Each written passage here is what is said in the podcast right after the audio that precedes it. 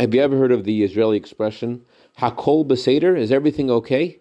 The Chassidic masters explain that this phrase also means everything depends on the night of the Seder. Good morning. The three holidays we celebrate throughout the year are emblematic of the three different kinds of layers in our relationship with the one above. There is the daughter, sister, and mother model. While a sister is on par with a sibling and a mother gives to her child, a daughter just receives.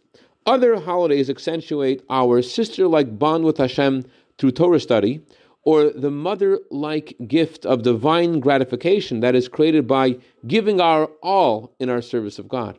But Passover is the holiday where God gives to us. We are his daughter, and we only receive.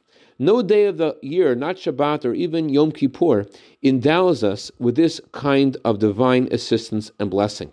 The Talmud says that a full vessel cannot receive anything, only an empty one can.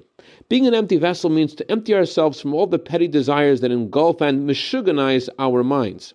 This is also the meaning of the four questions. They're not called the four lessons or the four requests. It's not where the child learns or begs. It's just where the child asks. It's about being open to go where the one above wants to take you. It's about leaving behind the toxicity, the voice of the, par- the Pharaoh within, who says that change and freedom is unfeasible or impossible.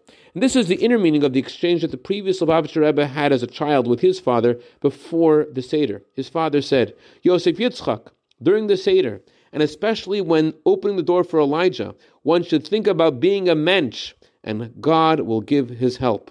Don't ask only for material, ask only for the spiritual. I dedicate a minute of Torah today to Mendel Levin in honor of his birthday today for a year of bracha v'atzlacha begashmius Have a wonderful day.